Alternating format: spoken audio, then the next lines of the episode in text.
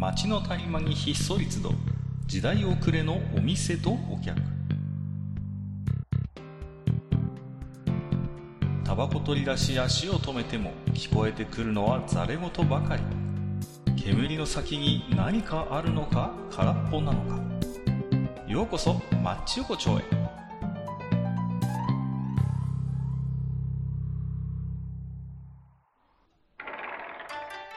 よゆ大将、まだやってる？ああ、かっかいらっしゃいいらっしゃい。まあまあ、どうぞどうぞ。どうもどうもね。ねねあの、どう個減らしたんですよ。店磯一個減らした？ああ、確か一個減らした。うん、今だからもう、あと、もう2席しかない。に。もう、ネズミさんと僕来たら満席じゃないですか。うんそうです。大丈夫ですかこれ、本当に。あ、すごい店だな。もう、あのはい、まあ常にね、ソーシャルディスタンスができているお店ということなんですけど、あのーまあ何ですか。非常にこう、秋といえばね、いろいろあるじゃないですか。あのーありますね、読書の秋だ。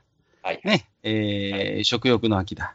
はい。まあ、いろいろあるわけでございますけれども、あの、やっぱりね、秋っていうのは食べ物が美味しくてね、やっぱ食欲もね、確かに。ね、本当にいろいろ、この前ね、ちょっとあのガツンとしたものが食べたいなと。私この前ちょっとね、健康診断ありまして、はいはい。ちょっとそれに向けて若干ちょっとね、しばらく節制してたんです。お酒を少し控えめにしたりご飯もちょっと控えめにしたりして、まあなんとかその、ねね、そうそう、はい。検診が終わって、もうね、今日は食うぞと。はい。もう今日は食わないとやっていけないっていうことで、はい。もうね、ガツンとしたものを食べたいと思って、ああの、の何をやる？カツカレー行ったわけですよ。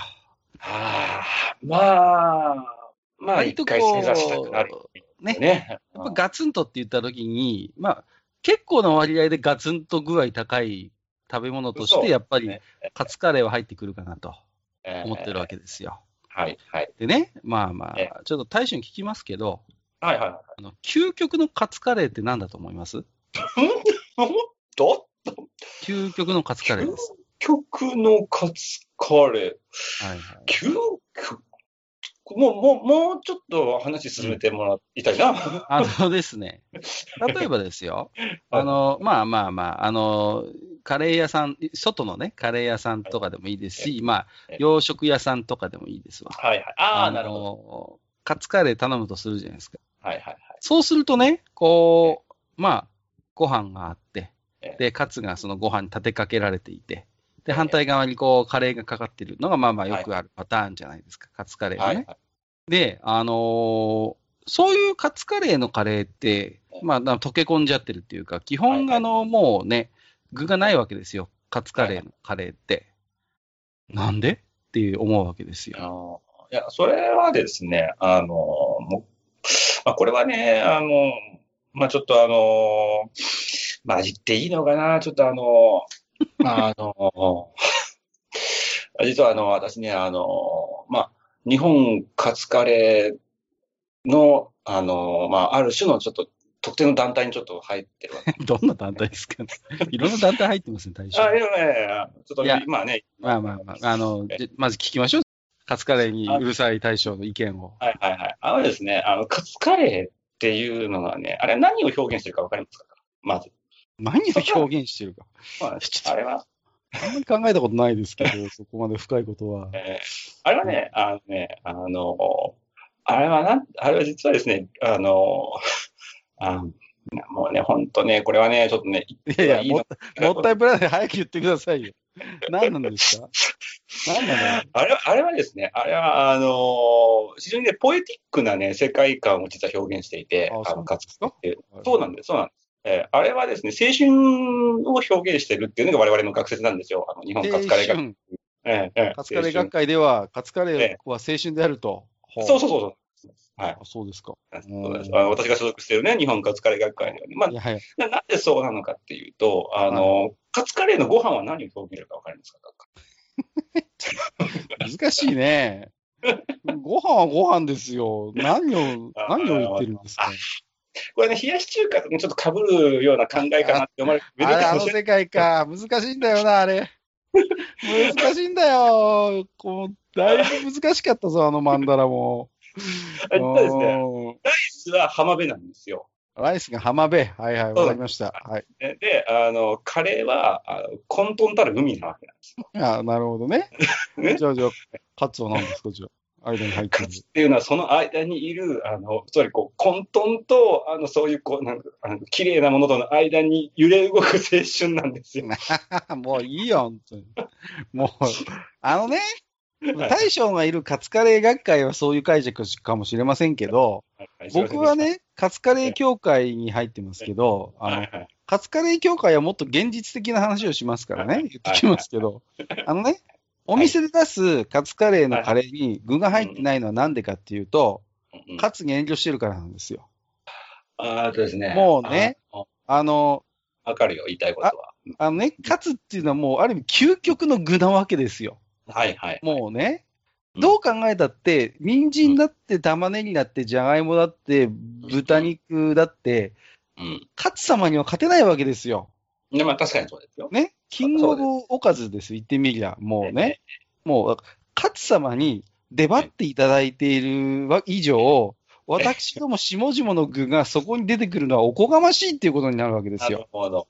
なね。るほどね。非常に皆さん遠慮してらっしゃるの。その、だから、はいはいカツカレーに他の具が出てこないのは、もう、ええカツ様、あなたがいらっしゃるんであれば、私どもが出る幕はございません。どうぞ、なるほど。あの、思う存分、あの、カツ様の一人舞台で、十分務められますからっていうね、もうええ、カツがね、もうやまさに占領役者なわけですから、はいはいはいはい。それにやっぱね、皆さん気使ってるっていうことが、まあまあ、カツカレー協会の定説ではあるわけですよ。なるほどですね。ね。あの、まあまあまあ、確かにそのお店で買えるカレーの大半っていうのは、確かにそのもう具が溶け込んでる、まあ、いわゆるこう、そうなんていうこう、欧風というか、まあ、まあ、豆腐まあ由来の日本風というか。うん。ところが、ところが、そんなお店でも、か普通のカレー頼むと大体具が入ってるわけですよ。多い多い場合は。まあ、そうですね。多くの場合ね。そうそうそう。はいまあ、一部にそういうところじゃないところもあるけど、まあまあ、ええでも普通は、ね、家庭風カレーみたいに出てくるわけですよ。えルーだけってことにならない。やっぱそこに、やっぱ勝様の、ね、ええ非常にこう、力の強さですよね。隠然たる影響力を発揮している。えなるほど。ただ、僕はね、うん。言いたい。はい。お店で出すカツカレはい。ー。具も入っててほしいんですよ。あ具が欲しいの、僕は。人参と邪魔ねぎ、邪魔、邪魔ねぎじゃないよ。じゃ、じゃねぎ。人参とじゃがいもと玉ねぎと豚のあの、細かくしたようなやつ、入ってて欲しいの、僕はカツカレーでも。なるほど。ね。だここで最初の話題に戻ってくる。究極のカツカレーとは何ぞやとなった時に。これは、家で作った普通のカレーにカツ乗っけてるやつが究極のカツカレーなんですよ。あこれをすれば、ーカツ、と、カツうんもいるし、普通のカレーの定番の具の皆様もいらっしゃる。ね。人参も、ね、うん玉ねぎも、じゃがいもも、椎茸も、みんなうん普通の定番の具が入ってる。うんカツに加えて。ね。うんこれこそが究極のカツカレーなんですよ。なるほど。僕は今日はね、力説したい。もうね。あまあね、かか、あのーすごくね、わかるお話としてはですね、ただね、あのー間違ってないよ、まあこれは。えーあのーまあまあ、学会の理論はちょっとここで一回あの置いておきましょうね。まあまあ先週の話ちょっと置いといて、めんどくさくなるから、一回さ。その話はいいや、いいや。とりあえずいいや、置いといて。うん、うん。先週の話はね。先週の話はちょっとねめんどくさくなるから、今日は。ちょっとねう。一回置いといて、ちょっとよそに置いといて。はい。あそういう意味で言ったらですね、あのいわゆるこう昔からある喫茶って、もう本当にもうもうもう80代ぐらいのじいちゃんばあちゃんがやってるような、はいはいはいあ。あのその手のあの喫茶店の中には、カレー混じ手作りっていうところがたまにあったりするわけですよ。あるね。うん、もうだいぶ絶滅危惧種だけどね。そうです。もう本当にもう、あ一都市に一軒あるかないかレベルあれじゃなかもしれないい。ぐらいでしょ、そういうところ。うん。そうまあ、東京とかだったら、まあ、一、まあ、地域というか、一区画というか、まあまあ、そういうところある、あるっちゃあるわ。うん。でしょ？で、あの、まあ、そういうところはね、あの、各家の理想とするカツカレーに出会える確率がかなり高いわけですよ。まあまあ要はね、要は、うん。あのーちゃんと普通の要は家庭のカレーを作ってるわけだから、そうカツカレーって言われても、要はそのカツにそのカレーを同じカレーをかけてるだけだから、それはもうだから、カツにプラスしてそんないろんなカレーの具がこう、ね、ちゃんと入ってるっていう、うん、それはもう究極のカツカレーですわ。うん。じゃあまあね、なぜ彼らがそういうふうにこうね、あのーまあシーンから姿を消していったのかっていうところなんですけどはいね。そこにはね、あのもうね、あの、スタイリッシュカレー問題っていうのがあるんです、実は。うん、なんだって。ス スタイリッシュカレー問題そうそうそうちょっとよくわかんない。わかんないですけど、あのねスタイリッシュカレーって、僕の定説で言うとね、スタイリッシュカレーっていうのは、グー、ルー、ご飯が全部バラバラに調理されてるやつのこと、スタイリッシュカレーっていうやつです。グルー、ご飯が分割されてるそう。さ三権分立になってるわけね、要は。そうそうそうなんですよ。あのーまあね、かなりこう、気取ったお店に行くと、あの、ご飯とおかずとルーが別々だったあるね。あるよ、あるよ。あの、ホテルのレストランとかで出てくるやつだ。そうそうそう。で、あの、今独特のあの、なんていうの、ランプの魔人が出てきそうなやついる入ってるやつでしょ？そうそうそう。で、今のこうカレーシーンの中で、奴らがある意味で、あの、なんですか、もう、あの、オリコンチャートに基本的に入ってるわけです上位なわはいはいはい。確かにね。そこをね、やっぱしね、基準にしてその配下版が出てくるわけじゃないですか。ね。そうなってきたときに、閣下の言う究極のカレーはね、あの苦々しい思いでみんなから見られるわけ、苦々しくなんじゃないな、なんていうかな、もう、ものすごくね、煙たがられるわけ。なんだその古臭いスタイルはよ、みたいな。そんなね。いや、あのね、あのーいや、わかるよ、大将の言うこともさ、わかるけどさ、そもそもね、勝つっていうのはさ、いいですか、はい。すごい人気はあるけど、あいつはええ、ね歌舞伎役者じゃないんだよ。あいつは、うんあいつはもう大衆演劇のヒーローなわけですよ。そうそうそう。そんなね、品のいい食い物じゃないんだよ。そもそも。そうですね。ね。そもそもいや、うまいよ。うまい、ん最高にうまいんだよ。もう、キングオブオーカズだけど、彼の出自は決して高貴な生まれではない。ね。そうですね。ステーキのような育ちの良さではないんですよ。そうです。なぜなら、ねう、んあの油分をよそからドーピングしてこう、あの形になってるわけですよ。ね 衣をつけて、揚げることによって、そこにわざわざ油を添加してるわけだ。ねはいはいはい。ドーピングしてるんだよ、カツっていうやつはええ。だけどそれが究極にうまいわけじゃないですか。はいはいはい。ステーキじゃないんだからさ。そうですね。ねもうステーキはもうね、もうあの、あいいですようん。まあ自分の、自分の油で勝負できる人はいいの、それはそれでね。うんでも、カツは残念ながら、そういう、ね、生まれ持った出自の良さは持ってない。残念ながら、彼はねそう。だけど、うんだけど彼はそこに衣を身にまとい、油で上がることによって、多くの大衆の支持を得てきた大衆のヒーローなわけですよ。確かに。うね。ん。そんなやつに、ね、うんそんなスタイリッシュ彼の話をね、持ち込まれたら困るんだよ、こっちとしてね。ね、これはね、もうね、あの、かすかにかけたことなんですけど、今どこでも起きてるわけで、結局なんていうの、よくわからない連中を寄せ寄せ集めた、なんていうの、あの、ね、あの、そういうこう、アイドルグループみたいなのが、もうもてはやされて、ね、一方で、じゃあ伝統的なね、ものはじゃあどうなんだって話になってもまあまあ、来るわけですよね。まあ、じゃあ、まあまあまあ、ちょっと話がちょっとそれましたけど、まあ、じゃあ、ちょっとね、戻して、じゃあ、究極の、私の中での究極のカツカレーは、はいはいはい。はい。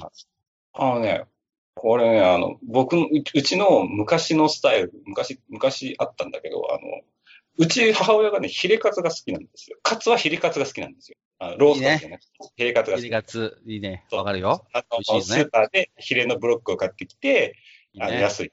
うんで、あの、それをまあカットして、で、あの、焼くんだけど、で、うちの、僕の中のそういう意味で言えば、うちのカツカレーはね、カツカレーの時はまあめったにないんだけど、ロースカツ半分分けてるのと、ヒレカツ1個なんですよ。これが、いや、すごい。あの、すごいね。うん。完璧じゃない？それ、なんか。そうそう、そあのれで、うん。僕もね、この年になってくるとね、やっぱヒレなんですよ。あのね、正直ロースはね、なかなか厳しくなってきたのよね。うんうんうん。うん、いろ、もうね、なかなかこう、若い頃のようにはいかない。まあ、若い頃はもうね、ロース一択でしたよ、そりゃ。もうね。そうですね、そうですね。油、油がまさに青春だったわけですからさ。そうです。だけどね、ちょっとこの年になってくると、やっぱ正直ね、うんロースのあの端っこのあの脂身の塊がね、いやうまいのは分かってんだ。うまいのは分かってんだけどね、持たれるんだな、あれだね。ね、あのー、2枚目ぐらいでちょっとどうしようかってまあまあまあ。だね。から、そのさ、大将のさ、その、ヒレがちょっと乗っかってくるっていうのがさ、うんいいね。あのね、あれなんですよ。これ僕の子供の頃の話ですよ、その彼。で、はいはいこれがね、大人になって、あのココイチとかに行くようになるわけじゃないですか、僕がね。ああ、なるほどね。似たようなメニューがあるわけですよ。ああ、なるほど。なんかダブルトッピングみたいな感じなんはいはい、いいですね。うん。で、まあ、そのココイチのカレーとまたうちのカレー全然違うんだけど、だから、うちのカレーはだからそれに結局具が乗ったカレーがかかるわけですねだから、だから、じゃあ、あれじゃないですか。一緒じゃないですか。だから、大将にとっての究極のカツカレーは実家のカツカレーですよ。多分さ、究極のカツカレー実家っていう人、僕意外と多いんじゃないかなって思うんだけど。いや、いや、だから、うんむしろ、むしろ、お店が、お店が真似しろっつってんの、だから、あの、カ。ツカレーにかけるカレーになんで具が入ってねえんだと。同じように、具の入っているカレーかけりゃいいじゃん、店だって。そうだよ、ね。絶対その方が喜ばれるよ。絶対、いや、あ、の。、そうだったら僕、いや、中にいるかもしれないよ。あの、1000人に1人ぐらいさ、いや、カツカレーのカレールーにちょっと、じゃがいもとか人参とかゴロゴロしてたら邪魔だよっていう人がいるかもしれないけど、僕は少数派だと思うね。絶対少数派だわ、本当に。だから、カツカレーでも何の遠慮もなく、家庭風のゴロゴロ具の入ったカレールーを堂々とかけていただきたいっていうね。はい、なるほどね。もう、香川照之ばりの顔で今喋ってるんですけど。なるほど。もうなん、なん、ね、何らかのドラマがね、一瞬で、ね、ふっと出てきましたけど。そう。まあ、まあ、けど今ね、コッコロと話してんで、ふっと思ったら確かにそうなんですよね。でしょ？そう。そう変なんだよ。だから、店のカツカレーをさ。家でカツカレーが出るときって、すごいなんか贅沢な時なわいや、けですよ。特別ですよ。特別ですよ。もうねええ、カツだけでも拝みたくなるのにさ、そこにカレーまでお出ましあらせられたらもうね、こちらでひれ伏すしかないわけ。はぁはぁってね、うんもだってもう、大抵もうね、母ちゃん、母ちゃんたちはもう、あ、もうめんどくさい、もうカレーでいいっていうので、カレー作られたじゃないですか。まあう。まあまあ、で、そこになんかこうね、大体でも家庭のカツカレーって初日は出てこないわけ。初日は普通のカレーなわけ。で、二日目になった時になんか変化が欲しいと。ね？変化した時、あ、そういえば今日惣菜屋で買ったカツがあったな、なんつってさ。うん。それをこう、無造作にザクザク切って、カレーの上にポンとのの乗せるわけですよ。うん、うん。これがうまいじゃないですか。もう、また、二日目のカレーっていう、また、こう、プレミアム感もあるしね。そうですねで、もうね、これが出てきた日にはあんたもうね、いやー、どうも本当にありがとうございますとなるわけですよ。ね？だから、まああの、あまあぜひこれを聞いている、あの、洋食屋の皆様、レストランの皆様、ーえ勇気を出して、えね、今までね、勝様にいろいろ多分忖度なさってたと思うんだけども、あえてそこをちょっと一回忘れていただいて、ぜひ勇気を出して、カツカレーに普通のカレーをかけていただきたいというね。まあ、今日はそういう結論ということで、ここはちょっとね。譲れないんでしょ、今日は。申し訳ない。まあ、私もね、い一つだけね、私がね、そまあ、あのあえて言う、言うとしたら、やっぱりあの、それは家カレーだからできるんじゃないだろうかっていう、その、それを、それを言っちゃおしまいよ、大将。わかるけど。えー、お手紙いただいておりますは。いはいはい。えー毎度おなじみアマンさんいただいております。ありがとうございます。はい先日アマンさんに教えてもらったんですけど、あの、町横丁がうんテクノロジー部門で17位高にこうランクインされたことがありまして、これは、ま、いよいよまずいぞと。なるほ来ね週、次回の町横丁はちょっとあのーね、iPhone12 のこう最新性能についてこう分析を専門的な見地からあの分無理だな。やめましょう。えっと、アマンさんいただいております。はいはいはい。カッカさんの奥様ご指摘の恵方巻き海苔屋陰謀論について、実は海苔屋はダミー、ダミーであり、恵方巻き購入者は服を渇望しているので、その後、開運グッズ、占い師の勧誘リストに乗り、その後、某宗教団体からの個別訪問が始まるというのが本線ですということで、出ました。恵方巻き。宗教団体量論。これはね、あるね。もう、あるんじゃないですか、多分。恵方巻き教っていうのがあるんじゃないですか、もう、多分。恵方まあ教っ。ていや、多分ね、それはね、どっちかというとカルテルですね。どっちかっていうと、あの各宗、うん各宗教、まあ、各信仰宗教とかそういうのがあーがもそうそうう、そうそう。人が出回るんでしょうね。今年恵方巻き買った人のね。あ、この人たちが服を今え呼び込もうとしてるんだええ。これは大変ですね。そうですね。やばいねこれはこれはもうちょっとあの、アマンさんは、ちょっともしかしたら、あの、ちょっと気をつけていただいた方がいいかもしれない。なるほどね。はいはい。まあ、まあ、まあ、あの、そんなアマンさんもいついただいておりまして、えーこれは前々回の内容ですね。えーはいデンタルスパイラル商法が激しい歯医者では、衛生者の同伴アフターも交渉次第らしい。週刊マッチ A 記者よってことでいただいておりますけれども。あのーこれ前回ね、前々回か、デンタルスパイラルということで大将がご指摘されてましたけど、はいはいあのー確かに衛生士さんいつも同じ人なんだよね、僕もさ。そうそうそうそうそうん。なんか担当みたいになるんでしょうね。なんでしょうね、やっぱね。うんね、で、そうそうそう。で、なんかさ、うんね、確かに、そういう匂いはしてくるのよね。なんか、ごし ご指名っていうかさ、担当が決まるんだなと思ってさ。そうですね。ううんんね、そうそうそうそう、そうなんですちょよ。ちょっとあれから今度行ってみたら俺も聞いてみようか。あ、でえ、アフターどうなってる今日？みたいな感じで。嫌なアフターだね、本当にもう。同伴も嫌な同伴だね。ななんで同伴でこうさ、よそで飯食った後に歯医者行かなきゃいけない？はい、今日お昼はね、カツカレーだったからちゃんとそう掃除しましょうね、なんつってさ。どんなプレイだよ、それは。やばいですね。もう完全周知プレイですね、それ。それはそれである意味、なんか、あれなのかな、ええご褒美なのかな？だと思いますよ。そういう方々にとってはご褒美になる可能性が、あーはいえーそういう素養は見てますね、やっぱりね。そうはい、これからその後、あの、同伴で歯医者に行くって分かってて、昼から、あの、イカ焼き食べるとかね、こう、そう歯に挟まりそうなやつをあえて食べるみたいな、そういうプレイ。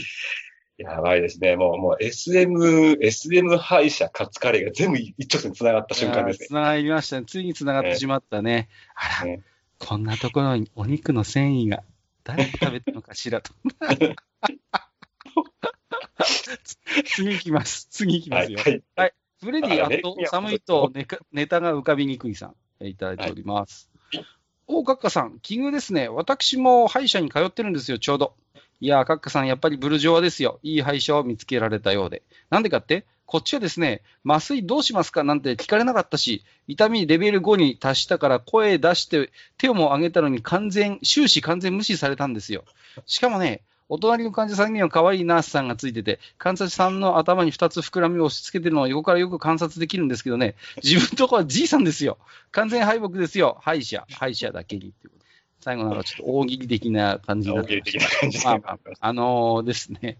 まあ、ねこれだから結局担当性の悲劇ですよ。担当がどうなるかっていうことでまあ、ね。あれですよおじいさんってことは先生でしょ、多分。うんそうそう。それはさ、それは担当ってレベルじゃなくて、それ治療のレベルの話なんじゃないですか、単純に。そういうことでしょ、それは。ね？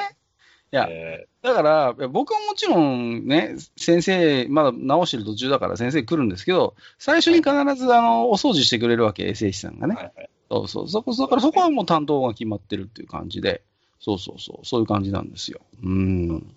いやー、ね、なんかこう、まあ、でも、確かに、歯医者のあのシチュエーションっていうのは、ちょっと SM に近い感覚はありますよね。なんかこうーん、まあ確かにこう、ある意味こう無防備な状う、うん、態。無防備な状態にさせられて、ねね。もはいしか言えないというような状況で、えー痛みや苦痛に耐えさせらう、れるって。そうそう、そうなんですよ。なんか、意外と共通項あるのかなと思ってましたけれどもね。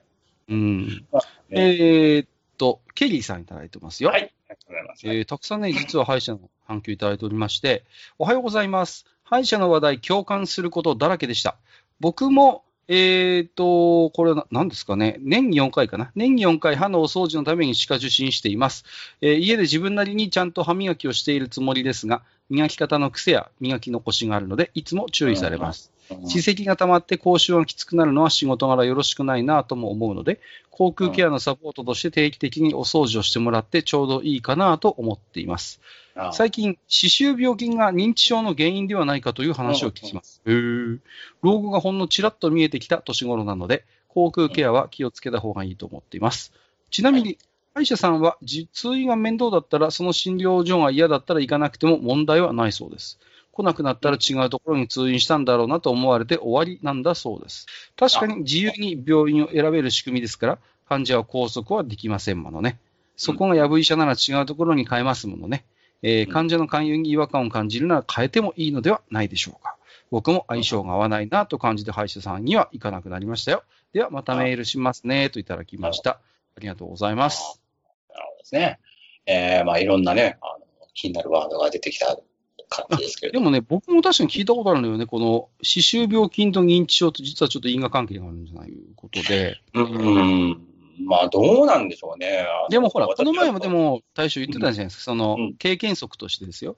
経験則として、あの、うんきちんと噛んで食べられる、で、うんご年配の方は元気だっておっしゃってたじゃなそいうでか。、ですすそうです、そうです。うん、多分ね、その、まあ、その、肺、肺、まあ、歯周病とかなのはちょっと私は分かりかねますけど、自分の歯でた噛んで食べるっていうのが、あの、うん入れ歯とかで噛んで食べるよりも栄養効、栄養を吸収する効率は高いです。ああ、やっぱりそうなんですね。そうなんです。あの、なぜかっていうと、あの、食欲の増し方がまず違うんですよね。ああ、そうですか。うん。そうそうそうそう。あの、やっぱし、入れ歯の感触と自分の歯の感触で、こう食べるもののやっぱし、感じ方っていうのはやっぱし自分の歯の方がやっぱ美味しいから、結局そこ食だったりとかになって、ちゃんと栄養が取れるっていうことで、うんあとあの、噛み残しなくあの飲み込む、飲み込むことがしやすい。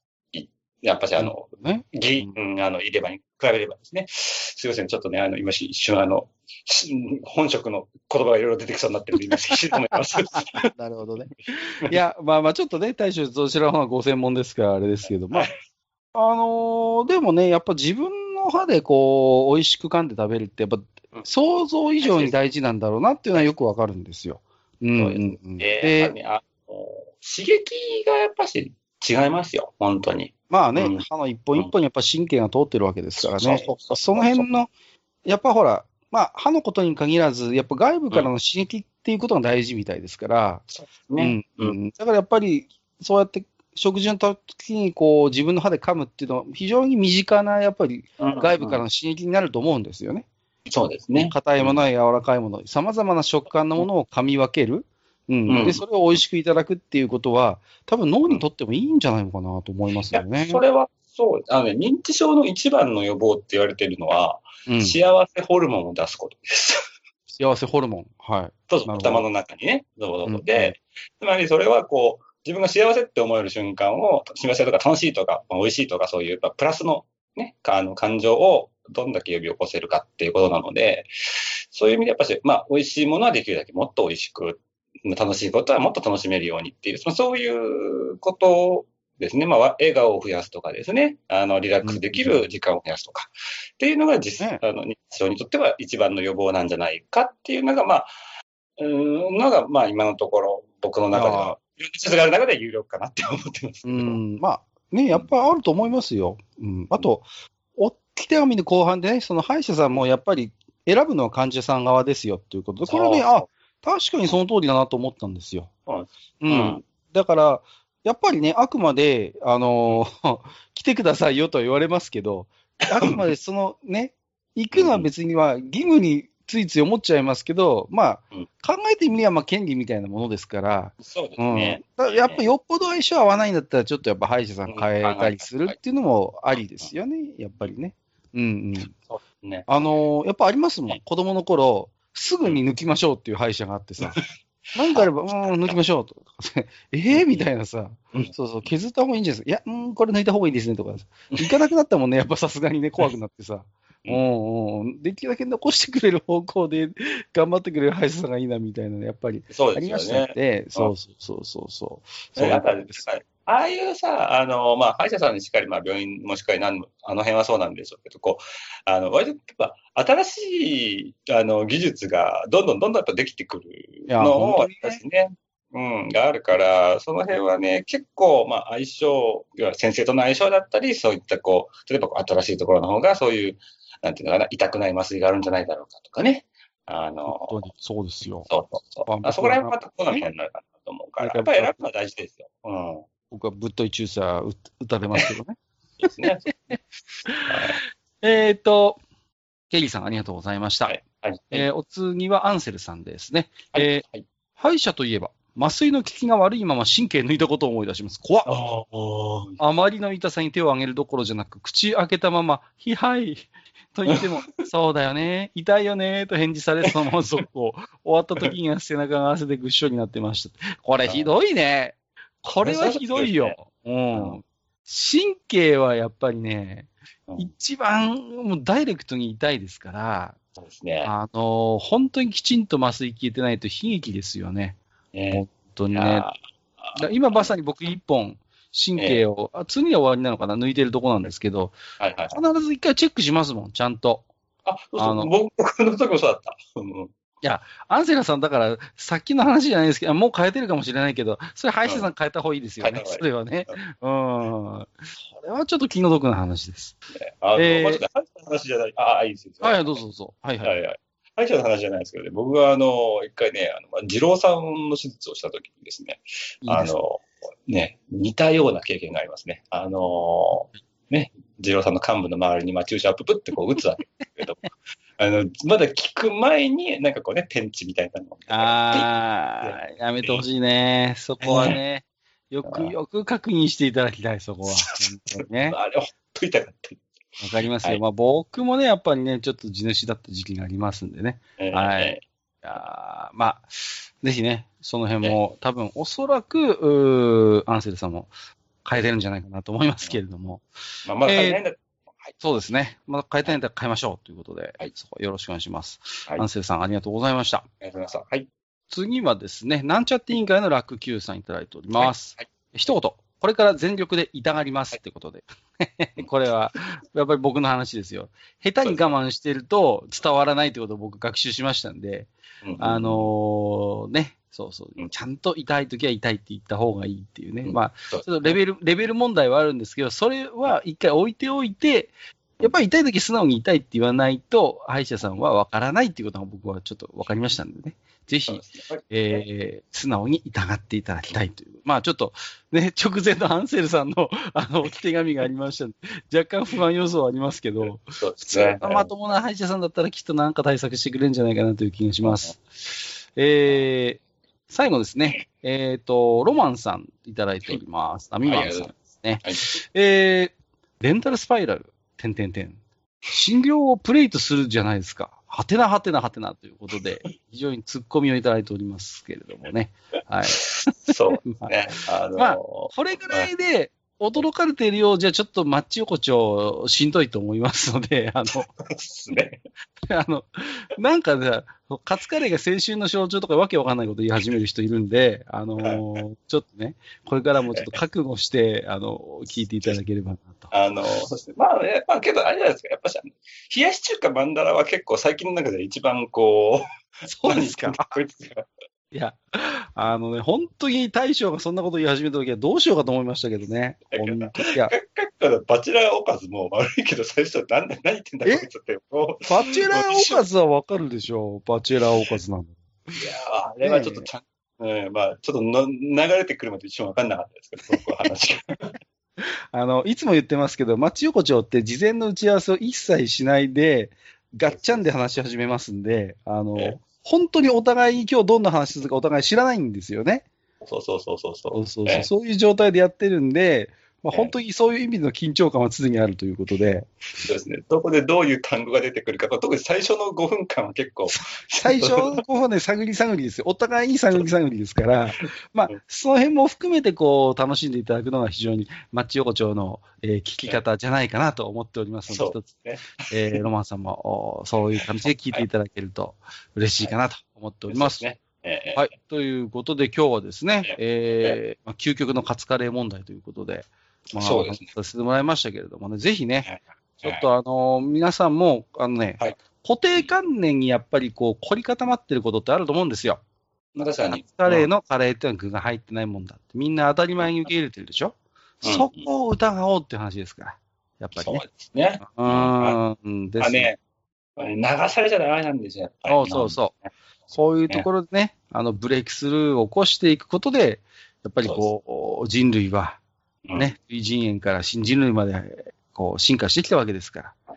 ぜひね、ね。そういう形でぜひ皆さんも日々当たり前に受け入れることをまず疑ってみようというところからスタートして、それで何かこうね、あ、俺頑張ったっていう日には、ぜひ、えー、究極のカツカレーを食べていただきたいというのが私の願いでございまして。はい。なるほど。私ね、今日はちょっとあれですよ気になったのが一点あって、やっぱし、ああの あなんですか17位でしたね。あああのテクノロジー。無事なランクインしてねましたよ。ねねねちょっとね、僕たちだってすりこぎのメカニズムぐらいしかわかんないもんね。やべえなって、ちょっと本当に思ったり思っちゃそうった、今日は。ですね。ちょっとすりこぎと、あとあの、アダルトビデオのインタビューのテクノロジーはなんとなくわかるんですけど。ちょっとね、若干それ以外の、あのね、本当で、いや、ちょっと蒸し返すようで申し訳ないんですけど、周辺の番組がさ、もうなんかさ、えらいことになってんのよ。なんかこう、そう本当にね、最新の iPad レビューとか、なんかこそうウェブデザインの、なんかこう、うんぬんかんぬんとかさ、そね、そんな中さ、究極のカツカレーとか言ってんだからさ、ど どうよっていう、あの、すごい、あのね、あの、だてあのね、一回見てもらいたいんだけど、周囲の番組で大体英語なの、こう、どこも。ね、なんとか FM とか、どこも大体英語なの、おしゃれな英語になってんの。うちだけよ、マッチ横丁って。さあ、どうよ、これ。どうすんの？知らないよ、本当に、もう。誰ですか、テクノロジーが放り込んでる。これどうどうどういう流れ？まあ一回ちょっとそれ、それもう一回ちょっと、あれだね。いつかちょっとそこ一回、もう一回考えよそうですね、ちょっとまあ、はいそんな反省事項も踏まえつつ、ちょっと今日これからね、えースーパーに帰って、あの、はいね、ちょっと昨日のカレーの残りがあるもんですから、ちょっとう。はい。惣菜コーナーでカツだけ買って帰ろうかなと思っておりますので、はい。はい。じゃあ今日もね、大将どうもありがとうございました。あまあ、ロロースカツは気をつけてくださいね。はい。ありがとうございました。綺麗にしたいと思います。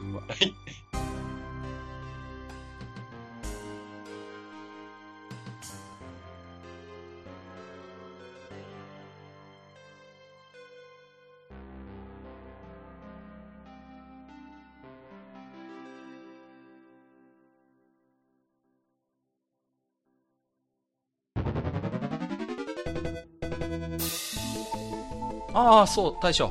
もう一つだけ。なんで愛想そっかしいね。おなんでもこの町横丁、聞き手の方から置き手紙が届くそうじゃないですか。そうそう、不思議な話だ いやね。いや別に不思議じゃないんですよ。で、えーと、どうすれば届くんですか？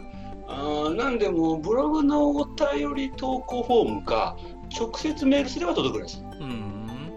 えーブログに載ってるメールアドレスに直接送ってもいいんだね。えー、何々メールアットマークマッチサイドドットネットか。mail アットマーク matchside.net ね。うん。公式ツイッターでは番組更新のご案内や予告が載るらしいし、ハッシュタグマッチ横丁をつけたつぶやきも番組で紹介する場合もあるみたいだよ。うん。じゃあ一応フォローしてみっか。皆様のお手紙、おお待ちしております。